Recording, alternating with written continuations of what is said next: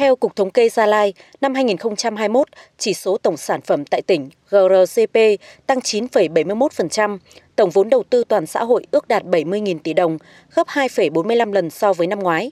Đáng chú ý nhất là thu ngân sách tăng đột biến với 7.592 tỷ đồng, tăng 166,8%.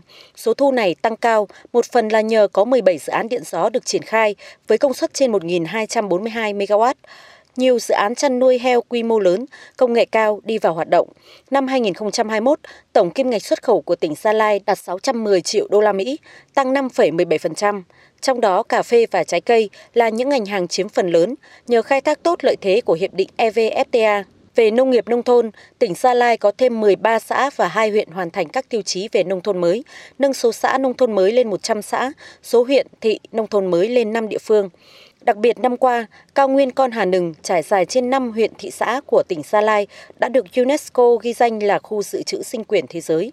Điều này mở ra cơ hội lớn cho tỉnh, kêu gọi các dự án bảo vệ rừng, khai thác du lịch và phát triển kinh tế dưới tán rừng trong tương lai. Về công tác phòng chống dịch COVID-19, tỉnh Gia Lai ghi nhận gần 6.500 trường hợp dương tính với SARS-CoV-2.